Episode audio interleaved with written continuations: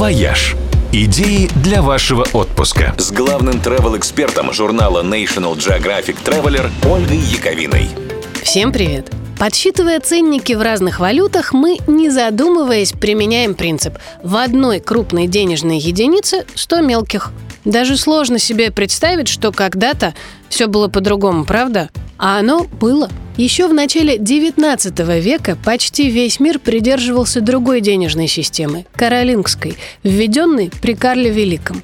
В этой системе самый крупный номинал состоял из 20 более мелких, а они, в свою очередь, делились на 12 еще более мелких. Очень сложно. Первой страной, где ввели более простую десятичную систему, стала Россия. Петр I первым разделил серебряный рубль на 100 копеек для ровного счета. Следующими сообразили это сделать американцы почти через 100 лет после Петра. Еще через 10 лет опомнилась Франция, и там появились франк, его 10-я часть десим и 100-я сантим.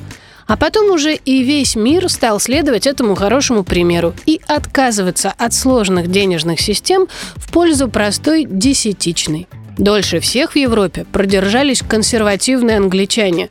Они свои деньги поделили на 100 только в 1971 году. А до этого 1 фунт стерлингов был равен 4 кронам, 20 шиллингам, 60 гроутам или 240 пенсам. Честно признаюсь, мне, гуманитарию, такое даже с калькулятором не сконвертировать. Сегодня в мире остались только две последние страны, где все еще считают деньги по-своему.